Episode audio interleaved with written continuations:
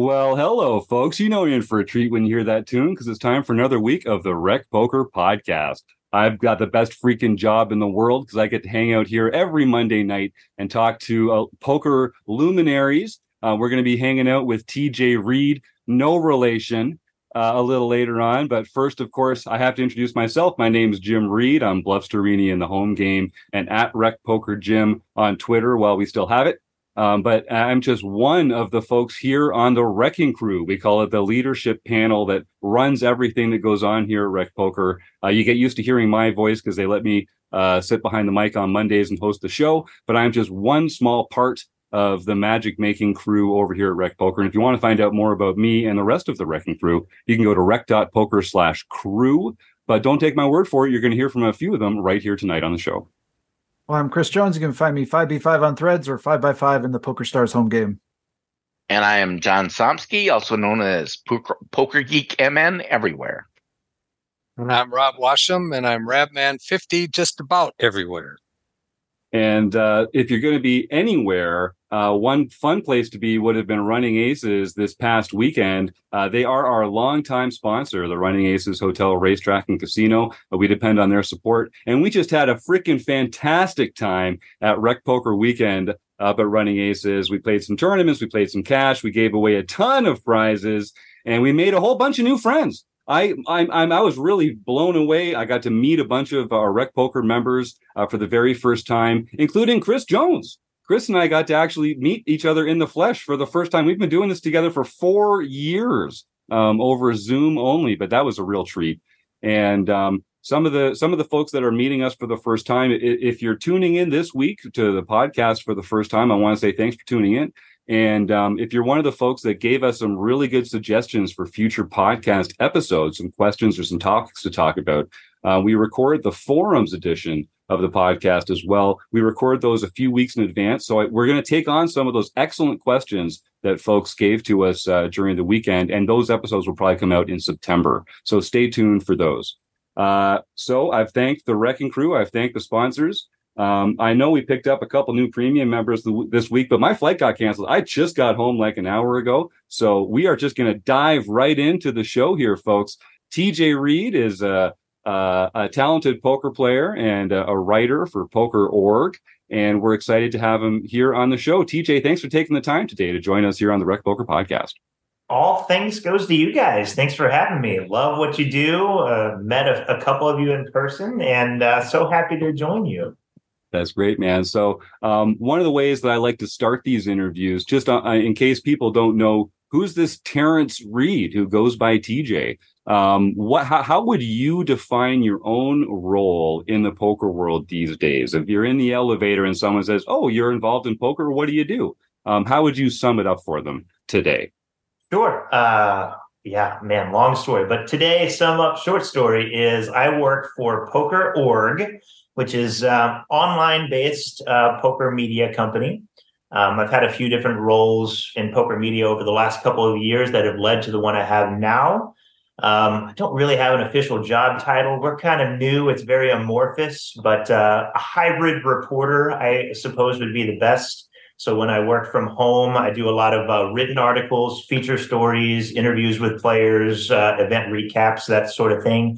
And then I also travel a lot. I'm on the road covering different events. Sometimes we have contracts in place where uh, we meet those contracts by reporting and giving coverage to venues and events. And sometimes we're just covering big stories because that's what we do. And uh, so I'm on the road about half the time uh, traveling to cover those things. But then, in addition to all that, I also play fairly full time. So full plate with uh, with po- poker one way or another. That sounds like the life, man. It sounds like you're living the dream. Uh, so I do have some questions about the the nature of your reporting, but um, I want to sort of start just by telling telling our audience a little bit uh, about sort of how you got interested in poker, what your first steps into poker were like, and then we'll kind of tease out some of your your progression as a professional. Sure. Uh, I've always loved playing games. So I've I, I can't even remember the first time I played poker. So like way back when. But as far as like let's get more relevant, more modern poker. When I was early 20s, I was cutting my teeth in in St. Louis, um, which is I grew up in Missouri, so um, there's a few casinos in St. Louis that have poker, and I played mostly cash back then. Uh, I was working a myriad of retail and service jobs, and didn't really know what I wanted to do with my life, and trying to figure out all, all how to make money and how to survive in this world. And uh, played poker for the first time, and just like there's almost a light bulb moment in the first week. They're like, "Oh, I can play a game and make money doing so," and you know, it never even crossed my mind that it was possible. Um, and there was there's a few very good poker players in St. Louis um, that I connected with fairly quickly. One of which I actually worked with at a restaurant that I was working at. Um, that kind of talked me through like what it takes, uh, keeping very realistic about making any sort of transition. Um, and I did so very, very, very gradually to where I was comfortable making that leap. Um, so started playing more and more poker, working less and less um, and eventually, you know, started making more money poker than I was any of my other ventures, and it was really hard to turn down the opportunity to just jump into it. So uh, sometimes for several years, I did it as my only source of income. Um, several other years, it was you know mixed with other pieces of income, which, in my opinion, is the best way to do it. But regardless, uh, it's always been a part of my life since I turned 21 and could step foot in a casino one way or another uh, for the past 14 years or so. So, how did you decide? Like, how did you uh, uh, transition from being a recreational poker player who was sort of making a little money, and then decide that it, it was a good decision to go pro and have that be your your principal revenue stream? What, like, what were the benchmarks that you were hoping to hit, or like, how did you know when it was time to make that change? Well, to be well, I mean, to be honest, the the term professional is like hotly debated. Like, how do you decide how someone? There's no there's no governing body that determines whether you're a professional or not in this sport. So, like, really, anyone could claim that they're a professional poker player. But for me, it was just I, I wanted to trust that I wasn't making a stupid decision, and so I treated it very much as a small business. Uh, tracked all my results, tracked my hourly rates made sure I, I, got rid of some bad habits. Like when I first started playing poker, I was just an average casino goer. So I went and I played poker, and then I met up with my friends at the roulette tables, and then I hit right. the blackjack tables, and then I ordered a round of drinks. And yeah. you know, it was just money was flying in and out of whatever bankroll didn't exist back then. Um, so the really deciding factor was like I, I started tracking my my sessions started getting a realistic idea of how much I could expect to make uh, on an hourly basis uh, over a long course of time before before I got rid of any other revenue source that was consistent. Um, but once I trusted it and I had a large enough sample size and I had a, a circle of friends that I could trust about what that process looked like, uh, then I figured I, I, should just try it. To be honest, I was working jobs that were very replaceable. So it wasn't like mm. I was quitting some you know 10 year of pension based job where i you know i was working restaurants um, and stuff like that. So quit one get another in, in, a major city like st louis. So in my mind it was jump in with a parachute because i had backup plans that could work. But once i trusted that like i was going to make enough money pursuing this um, I wanted to try it because, I, to be honest, the love was there first, long before any money considerations. I just really loved doing it, and so the idea that I could make some money was, was really appealing. Yeah, and I like the way you talked about sort of like what is a professional poker player because we we got asked a lot in running at running aces this weekend, like what is a recreational player? Like what what is the definition of a rec? And I think that's something that's kind of changed a bit over time. I think um, you know relatively recently uh, Recs were just bad players. Like they were players that that were not very good. and uh, um, I think we're trying to we're trying to take that back. We're trying to change that to just being that it's people that play for the love of the game, um, or people that don't continue that don't do it as their main source of income. And you know, I think you can be a recreational player and still be a winning player. You can still make a lot of money doing it. It's just you don't depend on it uh, for a revenue source. And so I think when when people talk about what's a pro player, they really just mean someone who plays a lot of poker and doesn't have another job. Like, is that a, so is that a fair way of putting it? Yeah, yeah, definitely one of the best definitions. You know, as somebody who's a writer, I care about what words mean as well. Recreational just means it's it's fun. It's it's Yeah. what you do for fun, and professional means it is your job. Um, and, and there's no reason that there can't be an overlap there. Um, but you know, do you file your taxes as a professional gambler? Then you're a professional poker player, whether you made money or not. Um, but if it is something you do just for fun and it doesn't really matter whether you win or lose, then you're a recreational poker player. And sometimes there's some gray areas in between those two definitions. But I like to think of myself, you know, I, I paid some bills with poker, but I still very much love poker. So I, I don't like using the term recreational negatively in any way. Um, it, it is helpful when you're trying to figure out, you know, the type of players you're playing against, perhaps. Yeah, it might yeah. influence your decisions. But as far as you know, uh, pros, all pros being better than all recreationals, that's definitely not true. Yeah, no, I think that's true. I think that's definitely correct. Um, so, and I think you really hit the nail on the head. Like, I think the best way to enjoy poker is to have your play be one of many revenue streams where you still get sort of the pride and the pleasure of profiting from your hobby, but you're not like going to be unable to pay your mortgage if a heart doesn't come on the river. Like, that seems like a really stressful way to approach this game that we all love, you know? Yeah, if if uh, obviously you know don't gamble more than you can afford to lose, and, and as much as I'll preach to anyone who will listen that I don't really consider poker gambling, there is obviously the potential for loss of money, and so Mhm. there is an element of gambling involved. But but yes, i if you're not worried about the money, if the results for any given session are irrelevant to your outside life, then I think that's the best way to be as far as being able to play your best game, not being stressed at night about where the money's going to come. And, and I know this is a privileged position to be able to say these things because not everyone, even those outside of poker, you know, many people living paycheck to paycheck, those sort of things, that, that's a stressful condition to operate under just as a human being. So anyone who talks about playing poker, like I wouldn't wish that on anybody. Like having a month worth of bankroll is not nearly enough because we've all been on the wrong side of variance. And if that eventually will catch up to anyone, and if that means you're out on the street, then you shouldn't be doing it. Yeah. So I'm just going to take that segue to remind our listeners that um, we do a, a, a, a raffle at the end of every show to support um, food banks in your area. You know, food insecurity is an epidemic that uh, affects people all over the world, maybe even in your own backyard, maybe even your own in your own community. And you never know who might need a little help uh, putting food on the table for themselves or for their families. So stick around to the end of the show. Uh, you'll get a chance to win a prize for free. And it's just one of the perks of being here on YouTube. Another perk is you can type your questions into the chat uh, for TJ. So if you're watching along, uh, if you're one of our YouTube fans on Monday night and you've got something you'd like to ask TJ, just type into the chat there and we'll, we'll make sure we get it in here.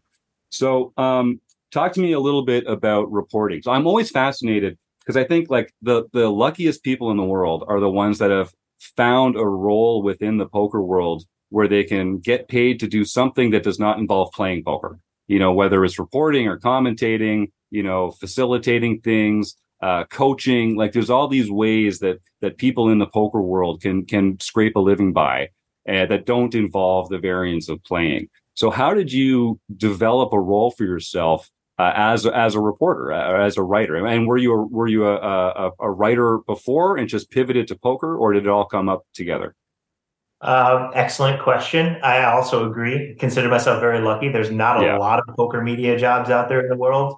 Um, so to have one that pays the bills is very nice. Uh, I started, this is 2023. So I started actually mm, spring of 2022. So not that long ago. And things have happened very quickly. Um, after, so I, I moved away from St. Louis a few years back and in that time went back to school for a writing degree. Um, this was during COVID, so everything was shut down. I wasn't playing much poker. I was trying to figure out what I was going to do with that time, and uh, went back to school for a writing degree.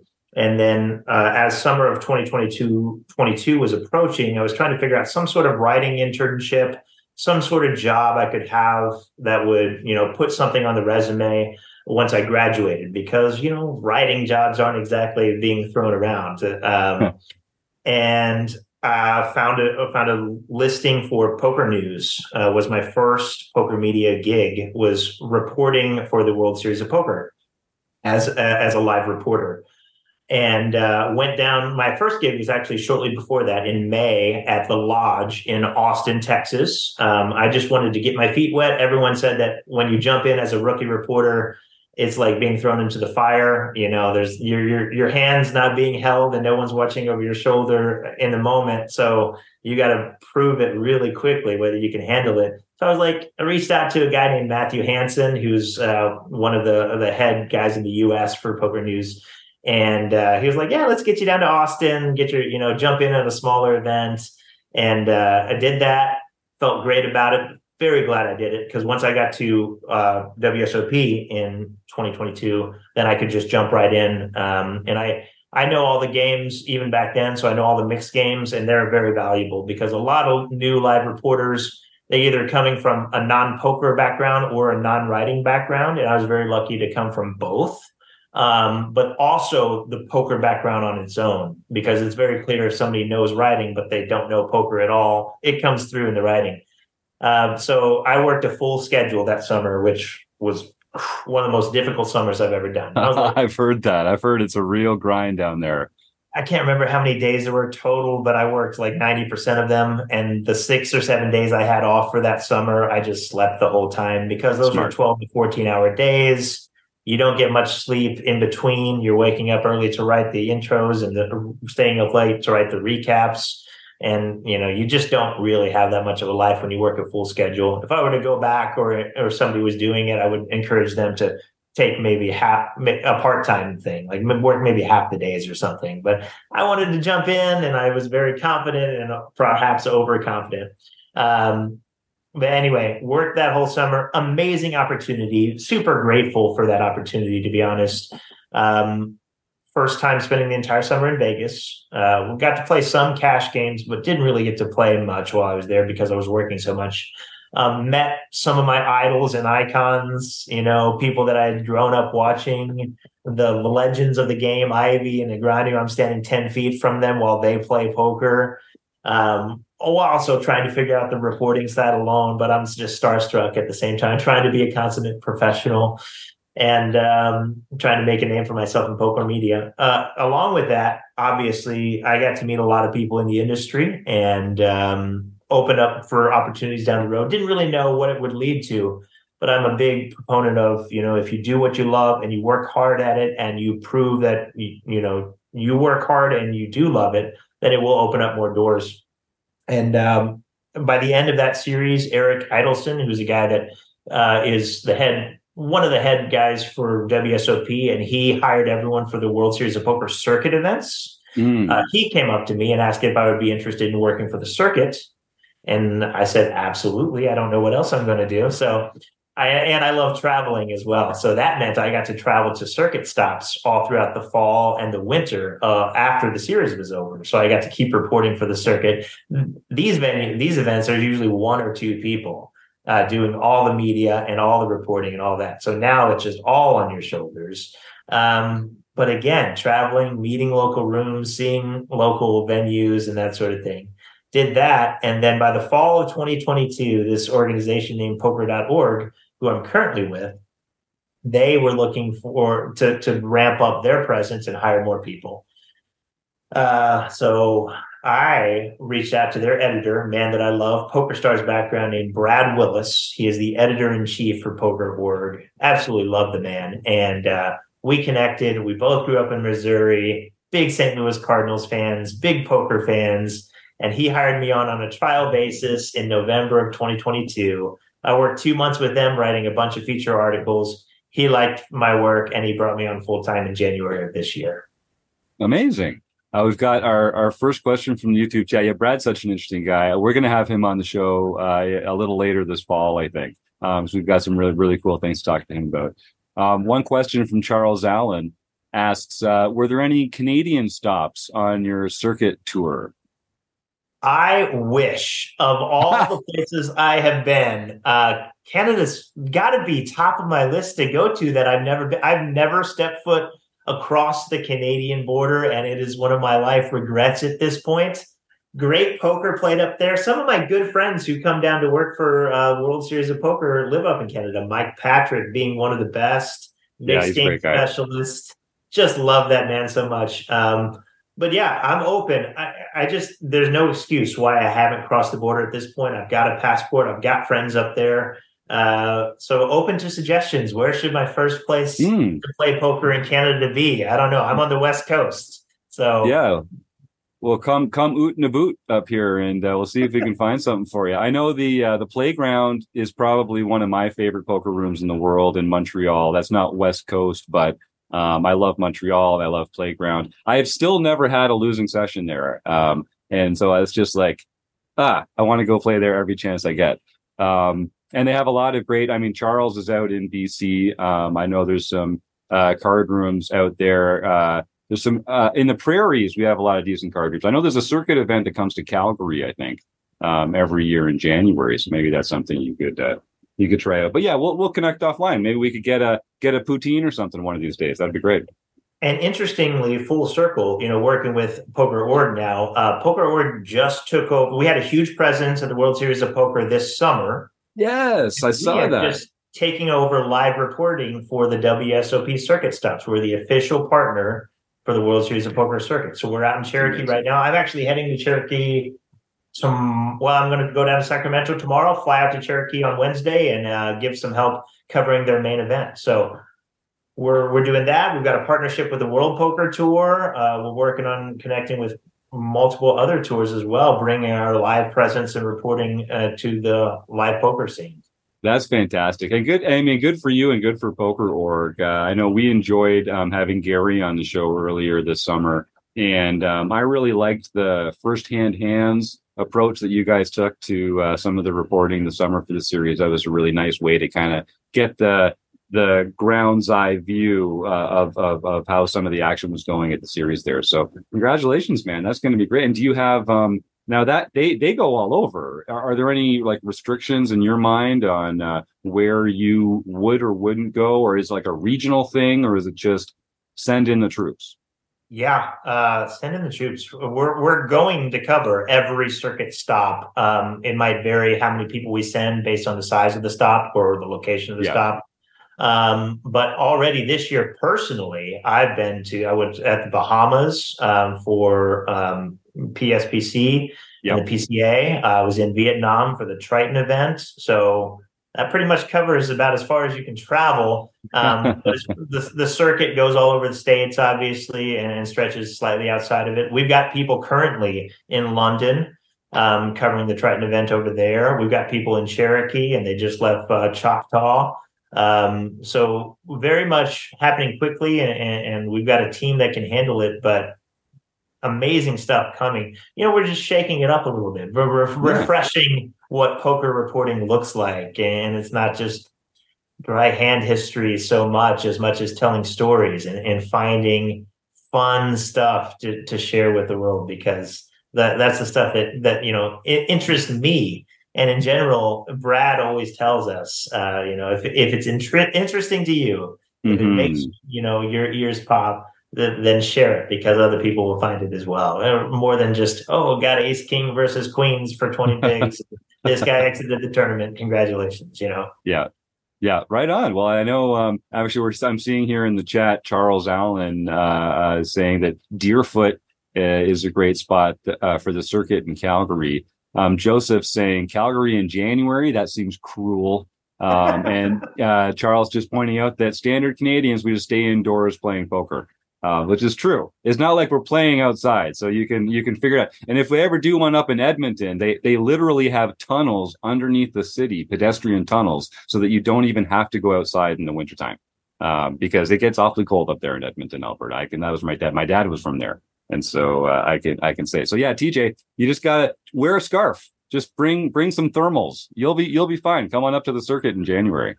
okay uh, anyone that knows me knows I hate the snow and greatly prefer to avoid the cold. Uh, I, you know, I'm in Vegas all summer. I'm now living in California where there is no snow, and uh, you know, I could be convinced, but that's going to be a hard sell. yeah, that would take that would take a lot of poutine. Um, so I would also be staying inside all the time for sure. Yes, no, but that's the savvy move. Like even Exactly. even we do that. Don't don't sweat that. Um, so what what's what do you like most about your current role? I mean, I just think the idea of tra- getting paid to travel around America, you know, playing a little, but but steeping yourself in the poker world. There's got to be a lot of cool things about that. What what's the one thing that you like or you really love about it? There's so many pros. Uh, two things that I always come back to. One, I'm working with a team that all love poker, which is incredible. Yeah. Uh, so, so everyone we talk to, you know, if you hear a story, they're like, "This is amazing." They're really passionate about it. Just, you know, got off the right before I uh, joined you guys. I was doing uh, a, a call with Daniel Negreanu. Mm-hmm. We were talking about it. He just had the story last night. He he Oh, dropped his kid's college Yeah. game, right? That's super fun. Yeah. their home game. And, and you know, two years ago, I couldn't imagine having a conference call one on one with DNegs. And now it's just, you know, my my Monday or whatever today is. Yeah. And that's incredible. But but the thing I, I love the most is I I love traveling and I love Yep. playing poker. And this lets me do both of those things in a way that's very stress free as far as financially. Because Mhm. you know, I I'm a they assign me places. Uh we, you know, build my schedule, kind of get to pick and choose the spots that I definitely want to go to. And uh the as far as a live tournament poker player who travels, a huge portion of your expenses and hence your bankroll is traveling, hotels, food, that sort of thing. I don't have to worry about any of that. They they get me there, they put me up with the intention of working, obviously. Um, but oftentimes, like I'm going to Cherokee and I'm just going to cover the main event, and, and unfortunately wasn't able to go before the main event this time. But oftentimes I'll go a week early and uh, play a lot of the prelims, and then I'll switch and transition into work mode for the main event. Um, so I get I get to play and get to know the room, get to know the staff, get to know uh, the the players by sitting across the table from them, and then the main event rolls around, and I'll switch into coverage mode, and then I and then I bounce away from the table, and I get to cover them. So it's just really the best of both worlds. I, I feel very lucky. Yeah, that sounds pretty sweet, man. Um, I think I saw on Twitter you were um, a bounty in a Run Good event uh, not too long ago as well. Now, was that was that a mix of business and pleasure, or was that just for fun? It was a mix. Uh, I stopped by Thunder Valley, one of my favorite poker rooms to play poker in the country. Uh, ben Irwin just does great things. He's the tournament room um, poker room manager there, and they take care of their players. They take care of their staff. He does phenomenal. Um, but I stopped by there on the way down to Vegas right before the summer started, and he said, "Hey, you know what? After Vegas is over, on your way back up, Run Good's coming. You should stop by. We'll make you an ambassador." give you you know give you a gift card uh, to like play some golf or something like that so i said all right cool. That's three months from now. I'm not going to think about that again. Um, but but you know a month into the summer i, I messaged ben and said yeah I'm, i'll stop by. I'll, I'll, I'll play for a week. And he's like yeah we'll make you an ambassador. So i didn't really know what that meant but what it ended up being is you know somebody who who uh, represents poker in some way and they they recognize me for like being uh, at the WSOP all summer long and reporting with Poker Org and that sort of thing. But really, it was just I was a very uh, F list celebrity, whatever you could call it in the poker world. Jeff Jeff Platt was there, um, and Michael Longcar was there as ambassadors. Several other names, so just people who are well known in the poker community. I somehow finagled my way in there um, what what that really involved we we had an envelope and we wore a medal to identify ourselves. And if you knocked us out of the tournament then uh, you got our prize. Um, and i was knocked out. Oh i got it in so good too. I'm not going to tell a bad story. But if, if there's one time i'm never mad about getting sucked out on it's when i'm an ambassador bounty and i get to give away a prize when i get knocked out Oh, I love it, and you know, don't don't uh, don't believe the modesty. TJ is an excellent player. I had intended on inviting some of these reporters down to the MGM Grand uh, Rec Poker meetup game we had there at the end of June, thinking let's get some of these industry professionals down. Let's get some soft money at the table. and TJ just ran all over the table. I think he let like tripled up or something, and then had to go uh, had to go do something else. Uh, but yeah, he knows how to move those chips around the table, so there's no no doubt about that. That was a fun time. Thanks for coming out for that, by the way. That was a blast that was so much fun. I wish I could have stayed longer. I actually kind of felt bad because I knew when I showed up, I could only play for about an hour and a half. We had another uh, event that I had committed to that evening. Um, and in that hour and a half, I turned 300 into like a thousand dollars or something Yeah. like that. And, uh, and then I was like, all right, bye guys. Sorry. yeah, yeah, that's my recollection as well, TJ. Uh, but no, he did declare at the beginning that he had to leave after 90 minutes. It wasn't a hit and run. Didn't Uh, make me cr- feel better.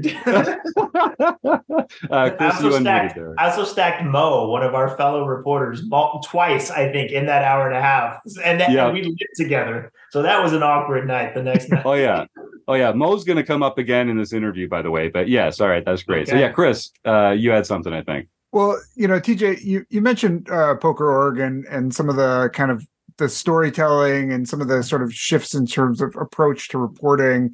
Uh, one of the things I really appreciated during the w- WSOP this year was having the sort of like the players kind of you had you had certain players who were just reporting from their table kind of from their perspective hands that broke down. Um and i'm just I, I mean it's really kind of interesting and fun to see this organization start to take some new approaches to reporting. And i'm wondering if you can just talk about what what are some of those? What are some other ones that you're experimenting with and thinking about even going forward? And how those went this summer? How looking back at some of those approaches what are ones that you think um you know we're going to keep doing this because it really worked well or maybe there were ones that didn't work and we're going to just get rid of those Yeah, sure. Thanks for bringing it up. And that's where our mindset is too. Try new things, see what works, see what doesn't work. There was two really uh, there's two well-defined ones that we worked with that you referenced. One was first-hand hands. And that was basically we had a collection of players which started off as a small group and kept expanding as we made more and more contacts and people saw what it was, where the players themselves would send us hands that they found interesting and we encouraged them to do so in whatever format they wanted to do, whether it be written text or voice or video. Um, and then we would do the work on the back end of converting that into our format of a first-hand hands report.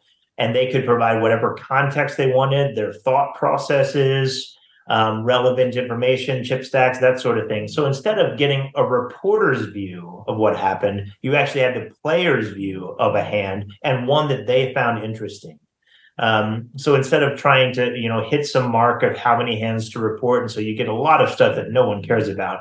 Alex Foxen messaged us and say, "Hey, I played this hand. I found this super cool. Here's my hand. Here's my thought process through this hand, and let me share it with you guys." And, and the way that looked on the back end is, you know, Foxen or whoever it was. We had many big name pros sending us hands. Would would message one of our people, uh, their direct point contact for the summer and say, here's the hand, here it is. We would type it up. We'd reply back to him with the our version just to get his eyes on it one more time. He would give a thumbs up of approval, and then we'd publish it. And we did so through all all of our social medias as well as our poker instant page, which is um, kind of our live ticker tracker for all events. And we've got several of them on, on going right now on our front page. Um, so that was a way to get pros involved, for them to do a lot of the work, for us to make them look good, um, and, and, to also build their presence and their online fans. Um, so firsthand hands was a big initiative that we took off with. Another was called Inside the Rail content, uh, which was the same thing that didn't involve hands. So it could be about anything that's happening inside the ropes on the felt from a pro's point of view um, Gary Gates had uh, he did you know me and Gary were like pros that were playing during the summer that utilize these features ourselves as well. Um, and so Gary had a one that I really loved. Like on the first day of the main event, he talked about how your table draw is so important, and he listed what he you know in the first hour of his main event what he noticed from his table, how that's going to affect his play, how he adjusts based on who's at his table, and how a table draw alone changes your entire tournament. So that sort of thing are the things you don't get when you just have like a fly on the wall reporter who are just reporting what they see. I like getting into into players' thought processes. So those two really worked. We're still fine tuning them and figuring out a way to make them even better than they were, but I like where that direction is going. Besides that, we're doing a lot more social media and video content um, instead of just pure text based stuff. So that allows us to, to showcase emotions and happenings around the room that you just can't capture via text. And uh, if you're listening to this um, and you're not here in the YouTube chat, Uh, I will be putting some links in the show notes. There's a link there for poker.org, and there'll also be some links for how to get in touch with TJ um, if at the end of this uh, episode you're still interested in talking to him. Um, so I, we do have a question here from uh, Joseph Willis. Joseph was actually on the show uh, about a month ago. He uh, runs a fan. He and Tony run a fantastic uh, home game down in Las Vegas, the uh, Poker Oasis. Um, Joseph says, any recent player stories of interest to share? Something that sort of stands out in your mind as being unusual or interesting uh, from the recent road trips. Uh, recent road trips. Let's see. I, I played the main event this year, which was the first time I had done so, and uh, had two players at my table that most people know. One is like the king of the Wynn daily tournaments, Jeremy Becker, who. Oh yeah, right. I saw that. Yeah. Jeremy Becker was two seats to my right, and then directly across from me uh, was Nick Palma, Nicky mm. P.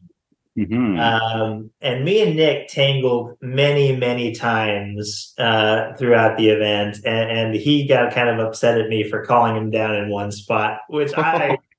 I think I played perfectly, to be honest. Not to be results oriented, but uh, yeah, that's right. so uh, that was fun. Uh, the combination of the main event and playing with Nicky P you know, Nicky P gets a little bit of a bad rap, uh, sometimes deservedly so. He, he's a loud New Yorker um, who says it, you know, speaks his mind and doesn't hold back on social media. But honestly, at the table, like he treated everyone really well. Um, without going too detailed in his hand history, like uh, he he opened up from under the gun, and I called him in the cutoff with ace jack off suits, super deep in the main and he flopped a combo draw, and I turned I turned an ace unexpectedly and just called him down for three barrels. And by the end of it, he was like, "How could you call? Well, who are you? What is this guy? This poker media guy coming in here?" And he starts ranting just for like three minutes at the table. He talks to Becker. He's like, "This kid couldn't beat you at the Wynn fucking dailies." oh, that's awesome. But it's one of those things where like he wouldn't do that if he didn't actually, you know, respect me. If he actually thought I was terrible, he wouldn't say anything. Probably that's what, yeah. or maybe he does hate me and thinks I'm the worst player in the world. I'm not sure but my read was that uh, we got along. Like uh, from then on, whenever we see each other in the hallways, we give each other the poker player head nod. You know, while we're not inhaling smoke throughout the WSOP. Oh, yeah, yeah, tell me about it. Yeah. Uh, well, I think it's great when you have those those friends and acquaintances that you can kind of give a hard time, and it's it's meant with affection. Uh, but but you're right. You really can't be like that with everybody because sometimes you know sometimes people don't know that you're kind of complimenting them in a way or that you know you mean it well.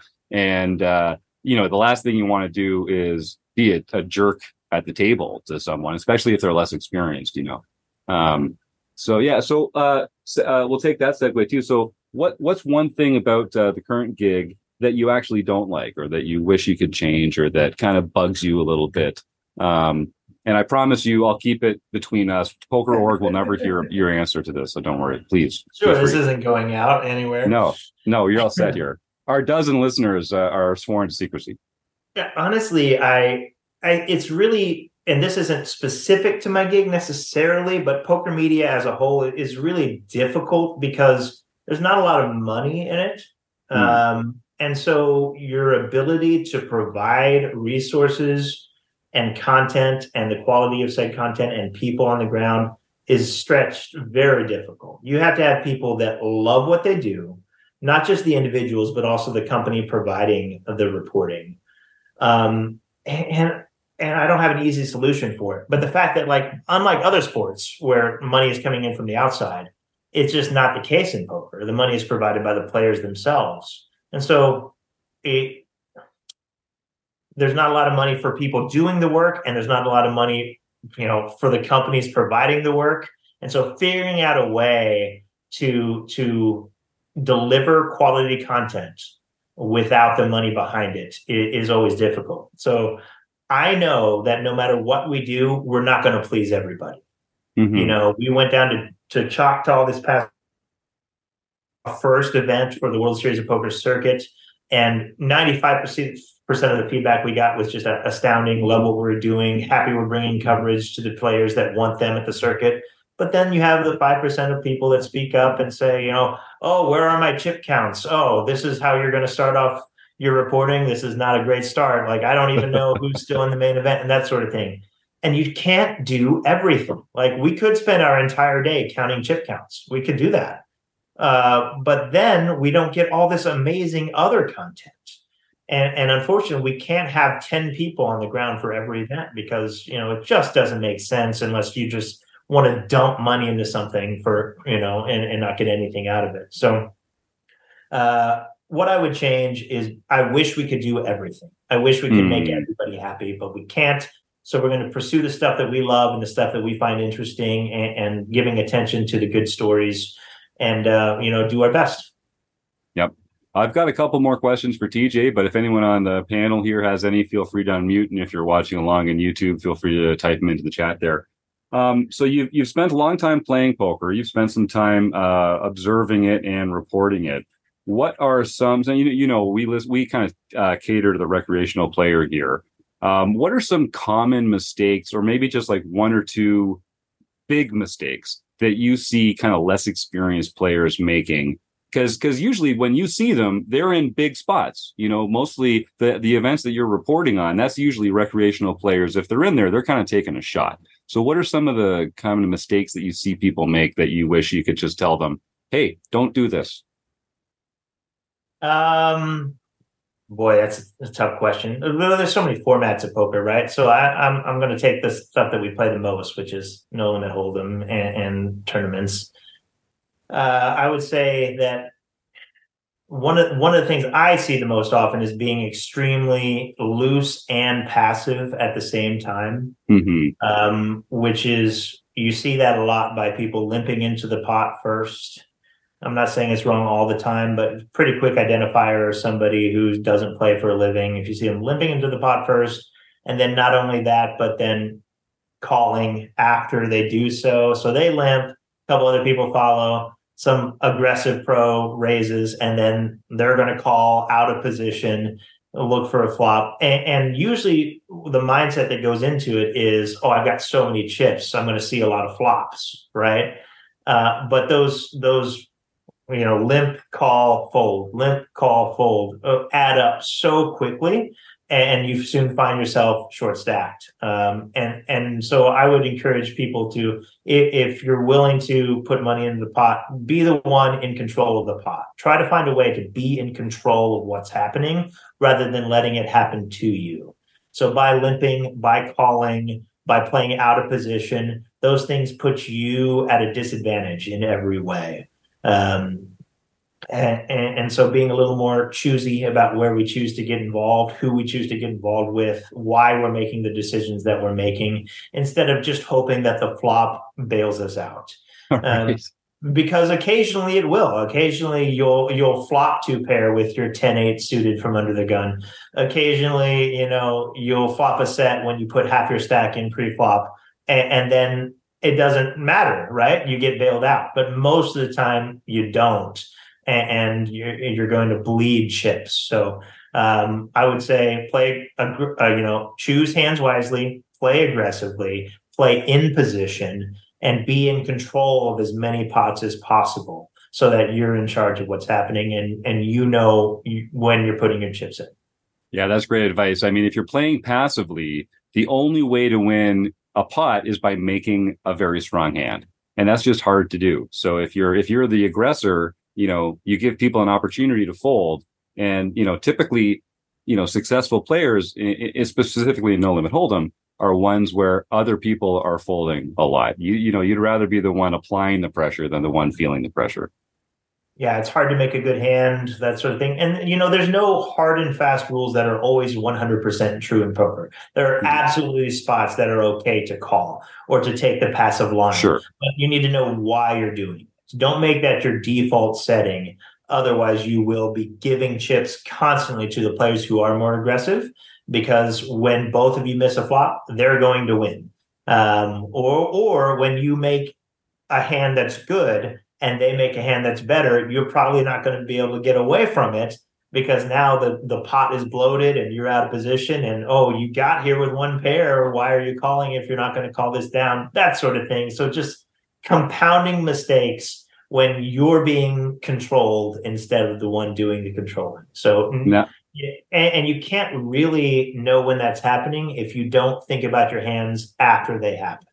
Hmm. So that's the bigger picture is like, oh, talk, you know, write your hands down, think about your hands, talk to other pros about the way or other players that you respect that are of similar skill levels or better about how you played something because if you don't think about it after the fact you're going to keep repeating those same things over and over and over again. And again people play for different reasons. If you're just there to have fun great. Like do what makes it fun for you because that's the point. and i'll never berate you for it and i'll never judge you for it because people play for different reasons. But if your goal is to play as well as possible and give your chance self a chance to win you have to review those things identify where you're making those mistakes and, and you know plug those leaks in your game Now I can hear our listeners saying, "Oh, Jim, why didn't you ask a follow up question?" So I'm going to ask a follow up question here. Um, you say that it, it is okay to kind of take that passive line sometimes. Uh, what what are some of the circumstances where you'd say like, "Okay, this is like the textbook time to just call in position"? Is it a question of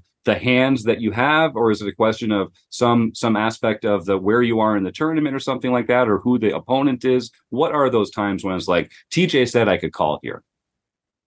Uh, well, let's give a couple of examples. Let's say you have um, a player raise from the cutoff, uh, and you have, uh, let's say, a big stack raises from the cutoff, and he has a super light, uh, wide range, right? And you have maybe 15 big blinds. This is a classic spot where most people would th- would three bet any hands that they play. But let's say you have pocket aces on the button. hmm You know, uh, your goal is to get all the chips in the middle. Um, so it's a great spot to maybe just smooth call and, and uh, you know let the player see a flop and flop a pair that they can't get away from. Um, that sort of thing. Uh, another position, another spot where it's not terrible. Let's to to to see a flop is when you don't want to three bet because you don't want to get blown off your equity.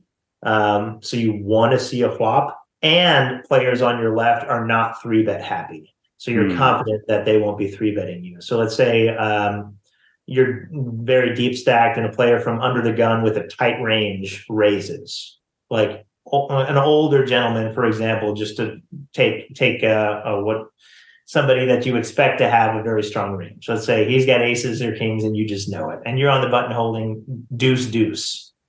Obviously, you're you should not be three betting here because you could get blown off your equity. uh, but but calling is a, great spot because you want to be able to get more chips later after you make your hand uh, under a specific position. So if you're both deep stacked, the money is to be made after the flop. Whereas if you only have eight big blinds here, hmm it's obviously a terrible call because there's not enough money to make. So it's all about your, your how much your the stack that you have, the situational awareness to know whether you make more money by raising or make more money by calling in the long run. Not necessarily just this hand, but if you play this hand a million times, what makes you more money? Um, and then and then knowing what your plan is, um, both pre-flop and post-flop, no matter what happens. So every decision you make, you should be able to envision like the decision trees that branch off from it, and which one gives you the best chance to make the most money long term. Yeah, great, great answer. Thanks, TJ. Um, so I've I've called TJ my uh, brother from another mother. Obviously, if you go back far enough, we're related by blood or marriage with that fantastic last name, Mr. Reid. By the way, congratulations. Um, now, one thing, one reason I know that we're brothers from another mother. My mom actually tunes into the podcast every week. She's here in the chat today. Martha, I'm so glad that you're feeling better and you're able to tune in like you like you like you like to. Um, so my mom knows that when someone says, "Oh no, I think all those videos were destroyed in a mysterious fire," that's not like a secret code for people to then go post those videos all over the internet. So uh, I know that the the I don't know the T stands for Terrence, and now I understand that the J stands for Judas. Um, what what what are your thoughts on some fun ways to blow off steam in Las Vegas during the World Series of Poker, TJ? the T actually stands for traitor. So one of my favorite ways to blow off steam in Vegas, late night, you find hmm. yourself, you know, in a light filled room, music blaring, may as well bust out a microphone and sing some karaoke. And while you're at it, just, you know, throw some invites out to some of your favorite people who are in the city. That's the best way. And don't forget your camera when somebody decides to dance and basically make love to the camera while they're at it gyrating hips and all, and then just spread that for the world to see. oh yeah, well, we had such a good time. Um, so TJ just put it out on Twitter. Hey, we're gonna go uh, sing some karaoke tonight. If if you're a buddy, reach out. And we were just kind of getting to know each other at that point. But uh, I took the plunge and, and joined you and Abby and Jess and Mo and uh, Branson, and we had a great time. Uh, drank a little sake, some beers, and I think we all uh, you know what what matters is that we had fun tj you know like we had a good time. There, was no, there, there, were no judges in the room. You know it wasn't a competition. We were just having fun letting our hair down blowing off a little steam in the privacy of you know select company was my thinking at the time. Little did i know. Um so did you consider like a ransom note or something before you posted it? Were you like so Jim, you know, just saying, I got I got the goods here, and you might not want to let this see the light of day. Did that even cross your mind? Because I would have paid a lot of money. Here's the thing: you can say what you want, but that camera was pointing at you in plain day, and you were looking at it, and you were pointing at it, so don't pretend like you didn't know what was happening in that moment and that footage wouldn't be released. As far as the ransom note, I knew that Mo also had footage, so I had no leverage over you unless we joined together as a partnership on that ransom. No, don't pretend. Uh, I don't want to hear all this. You knew what you were doing. You and you weren't drunk either. You had you had just shown no, up. Like I was the opening act that was pretty early. You're right. You're right. No, and uh, if, if Mo, if you're listening, um, I, I can, I, I, you, I, for a moment there, I was considering you also to be a friend. Uh, but yeah, you guys, you did go into it together. And if people want to, I, I, advise you not to do this, but if you really need to, um, you can check out TJ's uh, Twitter feed and you'll find a pretty embarrassing video of me uh, singing karaoke down in Las Vegas. Uh, having the time of my life with some with some wonderful poker people. So thanks for the invite, TJ. That was a lot of fun. It was a great time. Uh, karaoke in Vegas is different than a lot of spots because you get private rooms, so you can mm. invite whoever you want into a private room, and then you sing whatever you want. You don't have to wait for other people. So we just went up there over and over and over, just taking turns up on the microphone was a lot of fun. You you push a button and a waiter comes in and he brings you whatever you want. And uh, if you can't find the song in their catalog, you can just pull up the YouTube and and you know get the exact song that you want. It's the way to do it, in my opinion. You know, mm. you have to pay an hourly fee that you don't have to play at, at, at, a public bar. But instead of waiting, you know, an hour and a half in between every song, you just get to keep pounding out the tunes and recording your friends embarrassing themselves. It's great. yeah. So I, I I categorically refuse to retweet that video, but it is out there if people want to find it. Um, and it, it was it was a really good time. Um, so I don't see any more questions. So I'm going to ask uh, the last one. Um, TJ, you are you you've been a professional player, you've been a professional reporter, uh, you've been all over North America, and you traveled around the world. Whether it's in the world of poker or just in the rest of your life, if you could look back and, and do, if you could uh, make do one thing differently in your life, what's and it doesn't have to be like the biggest thing, but like what's one thing that you would honestly do differently if you could do it all, all over again? Oh man, well, that question is going to lead to uh, opening up Pandora's box because hey, we got time. We got time. Well, I grew I grew up in like a very uh, I grew up as a Jehovah's Witness in a very religious household, um, and, and, I stayed in that religion long after I stopped believing in it, uh, because mm. it's it's very restrictive and when you leave you kind of lose your family and friends and all that stuff so they kind of hold you hostage. And, and uh, so i felt like i wasted uh, looking back i feel like a, a, few of those years were wasted where i could have spent them in other in other places uh, getting into things that i actually love and that sort of thing. Um, so i eventually left and i feel great for it and i'm glad that i did so but i would have left earlier because eventually after that i got into poker and i got in get into writing and I got into uh, you know living my life for myself. Um, so people I think some of the best advice I ever got is, you know, you can be um, controlled by other people and you can be pushed to make decisions that you don't want to make. And this comes up in so many different parts of our life, whether it be what we go to school for, what career we choose, who we choose to marry or, or to get in a relationship with. If we're doing it because other people want us to, then we're never going to be happy or fulfilled or, or feel like we're living our best life. And so for me, when I started making decisions that I genuinely, truly uh, inside myself wanted to make, that's when I finally felt like I, I started living my life for myself a- and feeling fulfilled. So I'd probably make that decision sooner, but uh, wouldn't we all? You know, once we know what makes us happy and what we want to do, uh, you know, pursue those things quicker. So, uh, you know, the the path is the path, and sometimes it takes some people longer than others. Um, but if I could, if you gave me a time machine, I'd, I'd, change it. But but as I sit here today, knowing that's not possible, I probably wouldn't change a thing. Well, thank you for sharing that, TJ, and that's a great that's a great answer. Certainly, I, I know like I wish I'd gotten more into the poker world earlier as well, and I'd encourage our listeners. There's room for you here.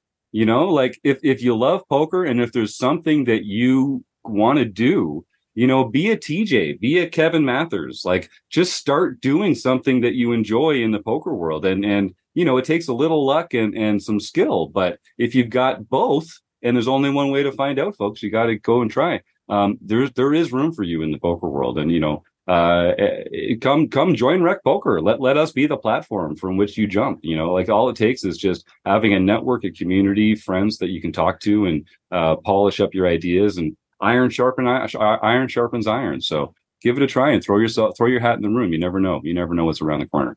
Uh, well, TJ, uh, we're going to put some links in the show notes for folks if they want to reach out to you. Uh, but like, don't share any sensitive information with this guy. Okay, like that's what I'm saying. All right, you never know what he's what he's going to do with it. Um, but where where do you like folks to reach out to you if they want to get more TJ Reid in their lives? Uh, most of where I'm at is on Twitter, which I've always, uh, or X, I suppose, oh, these days. Yeah whatever that is. Whatever. Um, so given given when I started uh, reporting, I found out that everyone in poker was on Twitter, so I created my own, and that's where I do most of my poker content. That's TJ Reid Poker R E I D, just like uh, uh, here on the Zoom. The best way to spell the name, obviously. Yeah. The, the only um, way that matters.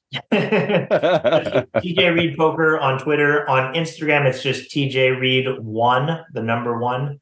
Um, and then you can find me on poker.org. My author page is listed there on all the stories that I write, and it uh, you can be notified whenever I publish anything on there as well. Um, but yeah, thank you guys. Uh, my, a lot of my life now is dedicated towards growing this game and doing what's best best for the game, getting it into more people's lives. I do so a lot of times on an individual basis, but also times, but also with poker org. But the fact that you know, your company, Rec Poker, this podcast is dedicated towards doing the same thing, makes us brethren, you know, makes us brothers, yeah. uh, not yeah. only in last name, but also in purpose. So much appreciated.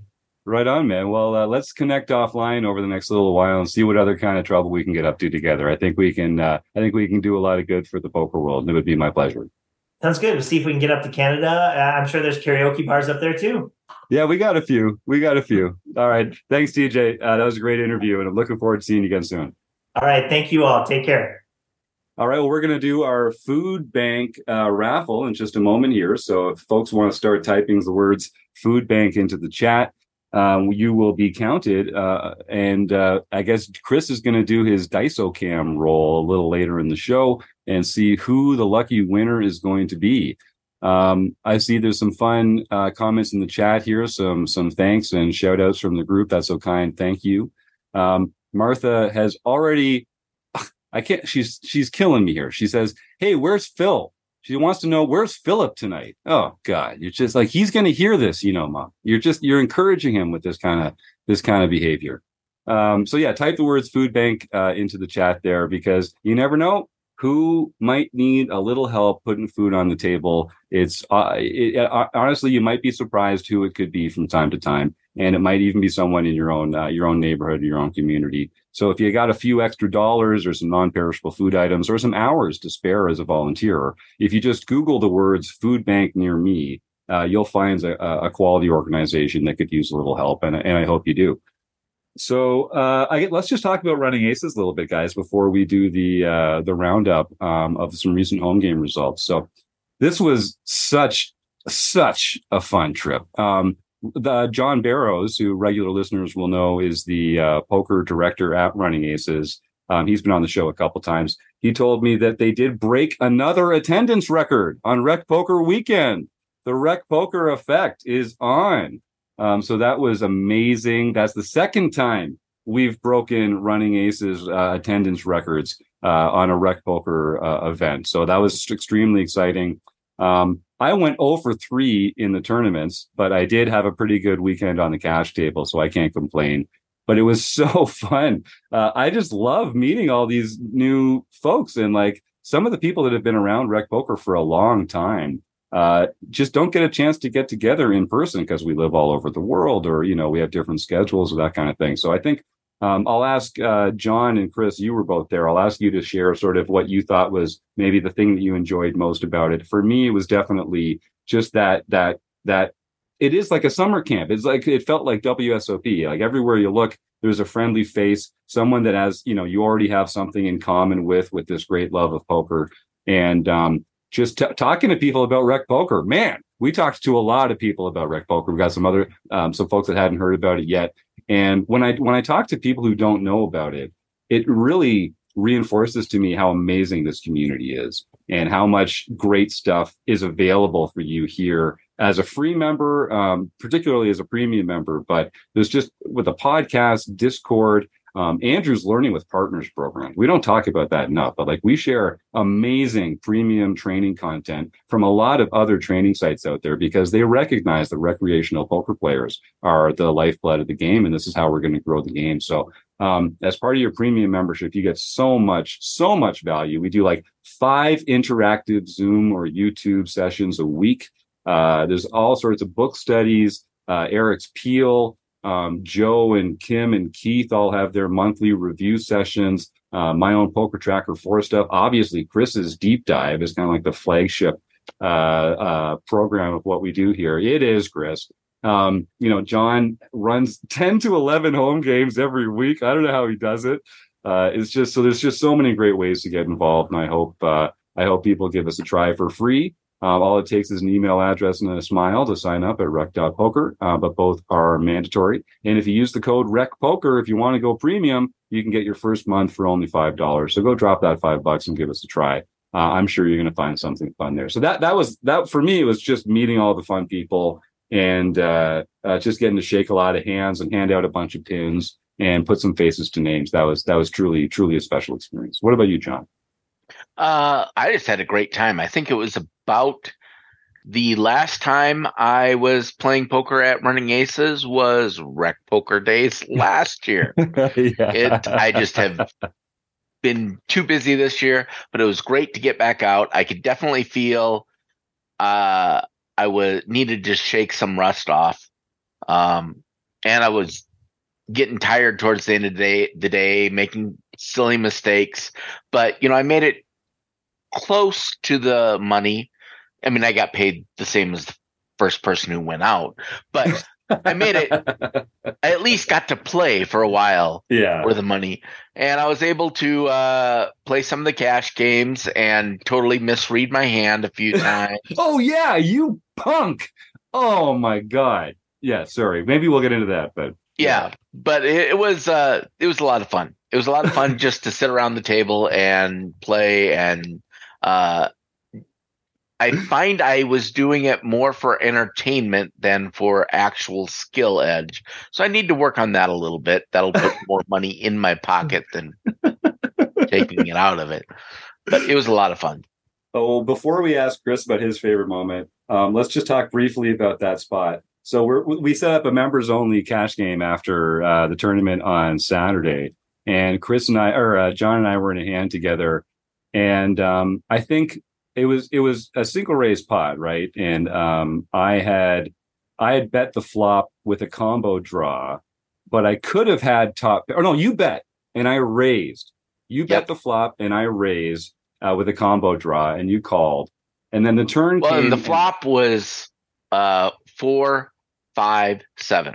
Four, five, seven. That's right. And Yep. I think I had I had four, six, or something like that. You had king six. Oh, I had king six clubs because there was there Yep. was yeah I had a backdoor flush draw, and uh, John had six seven. So between us, we had Wow. no between us Okay. between us. So I I had we both had a six, um, but I, I just so anyway the turn comes a seven, and uh, John checks I think, and Mhm. I figured so I was semi bluffing on the flop when I raised you, but when the when the top pair when the top card pairs, I thought, oh, this is a good time for me to continue the story. I would do that with top pair, so I put in a very hefty bet on uh on the turn. And was that an all in or or No, it was the maximum allowed bet here in Minnesota of one hundred dollars. yes, yes. And then uh did you you came back uh I I put all I shoved all in after that. I did not Yes. have a full stack, so uh, I was all in there. And it was it was it was it was little enough that it was a pretty trivial call for me. Um and I knew I, I Thanks. no, just because the amount, because of the amount of chips. Yeah, And, trivial to call me. Yeah. So um, I flip over my hand, and uh, I've got King Six, and I think there's still one card to come. So Yep. uh, I was I was like, okay, well I've still got the combo draw, and maybe if a king comes, that's good. And John sort of proudly uh, reaches down and full, r- flips over his hand, confident that he's got trips because he had six seven, and there was a seven on the board on the flop, and then it paired on the turn. And then what what happened there, John? What exactly did happen? Well, I flipped it over, and then somehow the cards magically changed to be five six instead. so you did And not, I in was- fact. uh, right i was just shocked and i thought i had lost the pot i i forgot that you know the five actually paired the board and i was still beating jim but i could have sworn up and down i had six seven not five six it and I thought, I thought to myself as I as I as I went for the shove on the turn, I thought, or, or the max bet on the turn, I said to myself, well, as long as he doesn't have a seven, I think he has to fold here. So I feel really good about this play. And uh, you know, John had the kryptonite. The kryptonite was not knowing that he didn't Yeah. have a seven. You know, and that's how that's how you that's how you win some of these hands sometimes. So congratulations, sir. I, I hope you get to spend that on something fun in your brand new house that you're building. that Uh, was congratulations. actually a, a session saver for me that means i was only slightly down when i finally left the table well, it was a lot of fun. It was so much fun playing with you. I'm so we're gonna do this members only cash game. I think at all our stops from now on. Just getting one table for Rec Poker members to play with each other. You know, and if you if you're not if you're new to cash and you know you're not comfortable with the casino environment. Um, this is the perfect place to come and just dip your toe and play with some friendly players like us. No one's going to give you a hard time if you make a mistake or if you string bet or if you make a bad play or something. You know, we're just going to laugh it off together. So um, I, I I really like that. Some of the members that are a little less comfortable with that you know one of the things i found interesting is you find out that some of the members really do not match their screen names at all um, for example we were playing with a really mad guy. Oh yeah, and he wasn't mad at all he was No. delightful he was. He was. So, Aaron, I- yeah. i think uh, you cannot dox him his Oh, name is you- mad guy Ah, I did it again. Yeah.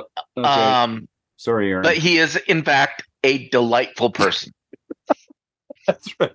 Yeah, I thought so too. And I, I finally got to get him those pins that he was so overdue uh, for, including that that silver pin, that elusive silver rec poker pin. Uh, Chris, what about you? What was your favorite part of the trip, other than coming in what second or second in the first event? Right? You did it. Yeah. Yeah, you came in as a nice finish in the second event. Uh, so that was kind of fun. Um, in that event, I thought it, one of one of my highlights was uh, I sat most of my tournaments. I sat at the table with uh, our own Taylor Mosh, Jinch, uh, Gopher Boy TJM, and uh, the poker. I, guy- I heard you wrong right you said that was a nice experience well, it was because here's, here's the thing. Here's the thing, right? I put out a very reasonable squeeze in a very reasonable spot after Taylor opened and somebody flatted Taylor's open. And he uh try he just you know he was like I, i'm gonna call this with some you know raggedy hand and the poker gods uh punished him for it, and that felt really good. So um i got to part of the reason i made that second place finish was thanks to taylor testing that uh moment so that felt really good. Um it was no but in, in all seriousness it was really good to uh meet some of the members that i've never met before it was great to meet jim uh the other Yeah. jim gibber was there it was great to meet him The real uh, it was great to see some old faces that I haven't seen for a while. And it was, you know, I'm playing so much online these days. Um, I miss I miss the live thing, and I'm Hmm. s- uh, the other thing that I noticed about this. I'm just so mechanically not used to chips. I'm actually Yeah. I've got now chips on my desk. I've been shuffling them while we're been doing the pie because like I just like forming a bet was like I it took me forever to do it, and I would just so I just started verbalizing my bets and some of those kind of things. So there- was some some sort of like rust in the uh rust in the system there, but it was it was a really fun weekend. Um, and I it was know, great to Chris. meet people.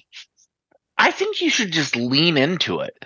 You know, I mean, pick Yeah. up the chips and say, now, which one do I bet here? I want to do yeah. it. I mean, just totally Just lean totally into lean it. in, yeah. Well, and actually, I'll tell you the other highlight of my weekend.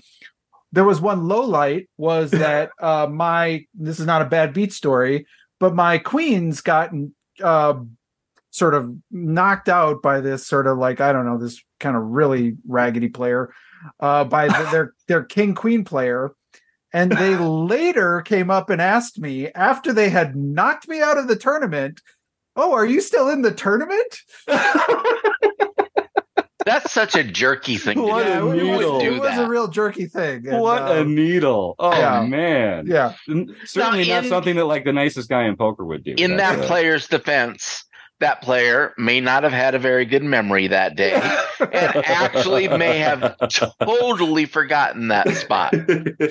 fair, fair, fair, fair. yeah.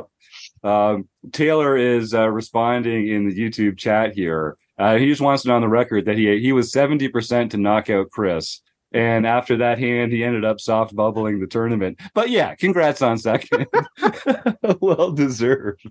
Um, but you weren't the only uh, regular Rec Poker member to do well. Um, Rob Adsom, uh, you Yeah, might know him nice as third. Uh, uh, Captain Walleye, plays third, and um, Daniel Kennedy, who is the only ever winner of our inaugural gold rec, rec poker win, uh, also came in fifth in uh, in the final event of the series. So congratulations to all our members who made some money in there and had a great time. Yeah, Yeah. and he actually will always be the only winner of our inaugural gold uh, poker tournament win.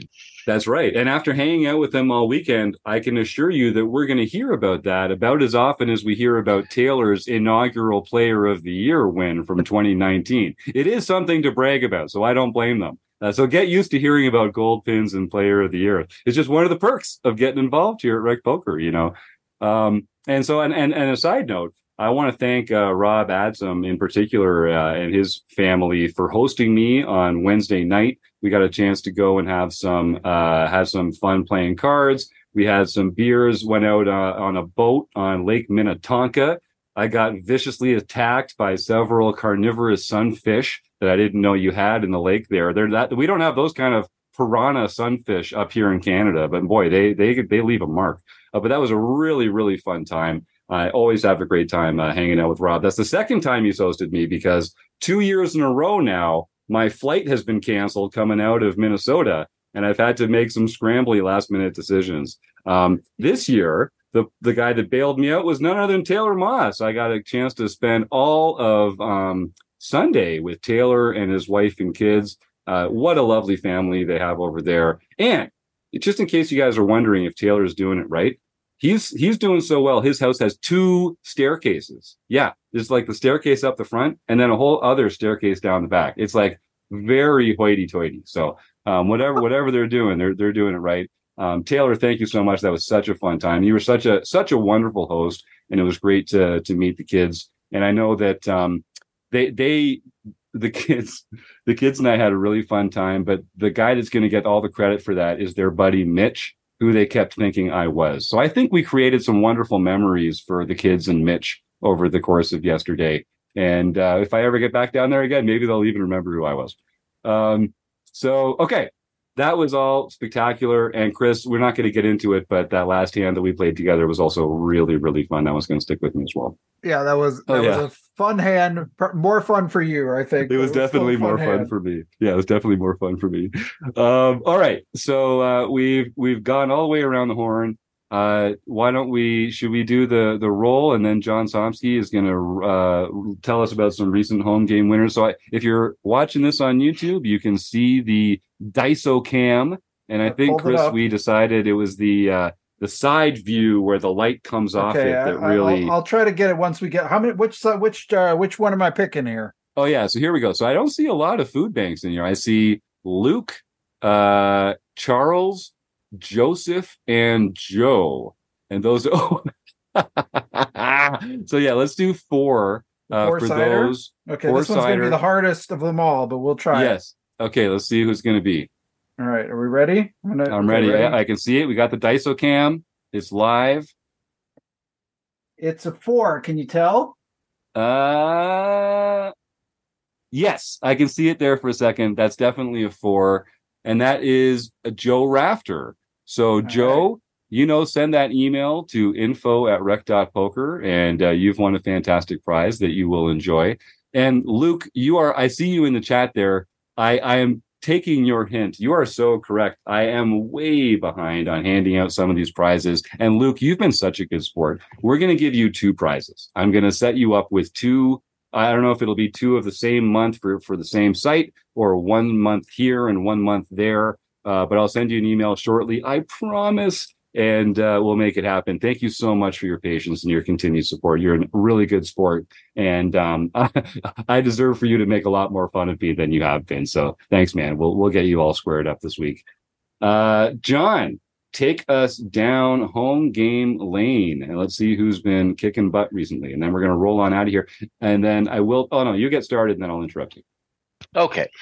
Keck 65, Jacob Kiki won the No Limit Hold'em Championship event. This is a- an event that we hold the first Wednesday of every month, and the player it counts towards Player of the Year points. And regarding those points, Bone Crusher 14, Marcel Dusk Ah, has taken the POY lead. So he is currently in the lead of the Player of the Year race. Nice. then- Congratulations, Marcel. Now then, KB has his fifth Ah. nightly victory for the year. Jeff Set or Jay Sedum, Jeff S, got his second nightly victory for the year. Aces 54 320.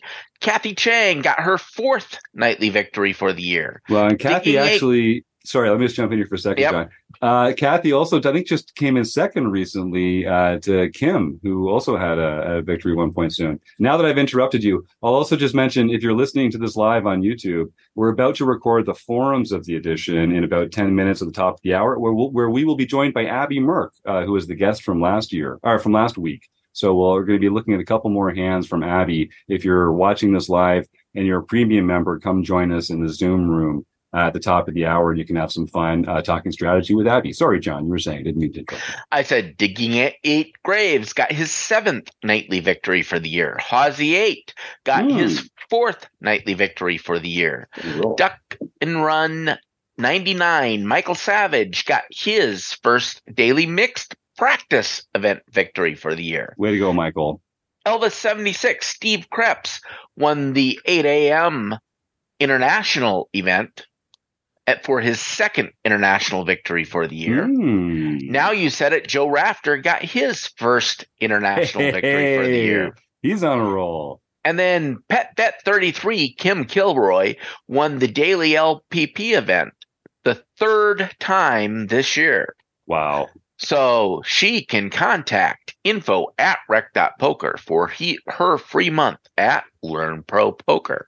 Amazing. And um, I want to shout out Michael Savage as well. Um, he and I have been emailing a little. Uh, he's down there in Texas, and I think we're, we're going to try and sync up uh, a rec poker road trip with one of the excellent card rooms in his area. So, Michael, thank you for putting all those excellent details um, in that email. That's really, really helpful. Um, now that I'm back from Minnesota, I'm going to sort of dig into some of that stuff and see if we can plan a couple other fun road trips coming up. I'd love to go play in Texas. So hopefully, hopefully we can set that up.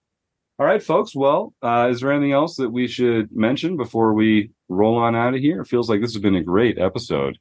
Um, oh yeah, Kim says she's going to donate that LPP uh, free month during her next hand history review. And I'm just looking at the calendar here.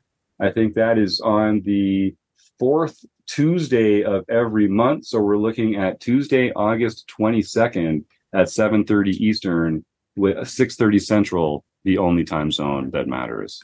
So thanks everyone for tuning in for another week of the Rec Poker Podcast. Um, thanks for coming live on on YouTube and typing into the chat. It's uh, fantastic uh, to get this kind of live feedback as as we're going here. Um, thanks to the Running Aces Hotel, Racetrack, and Casino. We couldn't do it without you. Uh, Rob, John, Chris, of course, TJ for being a great guest, and you, the listeners. We couldn't do it without you. So thank you all for what you do for Rec Poker, and we'll see you next week on the Rec Poker podcast. Have a good night, everybody.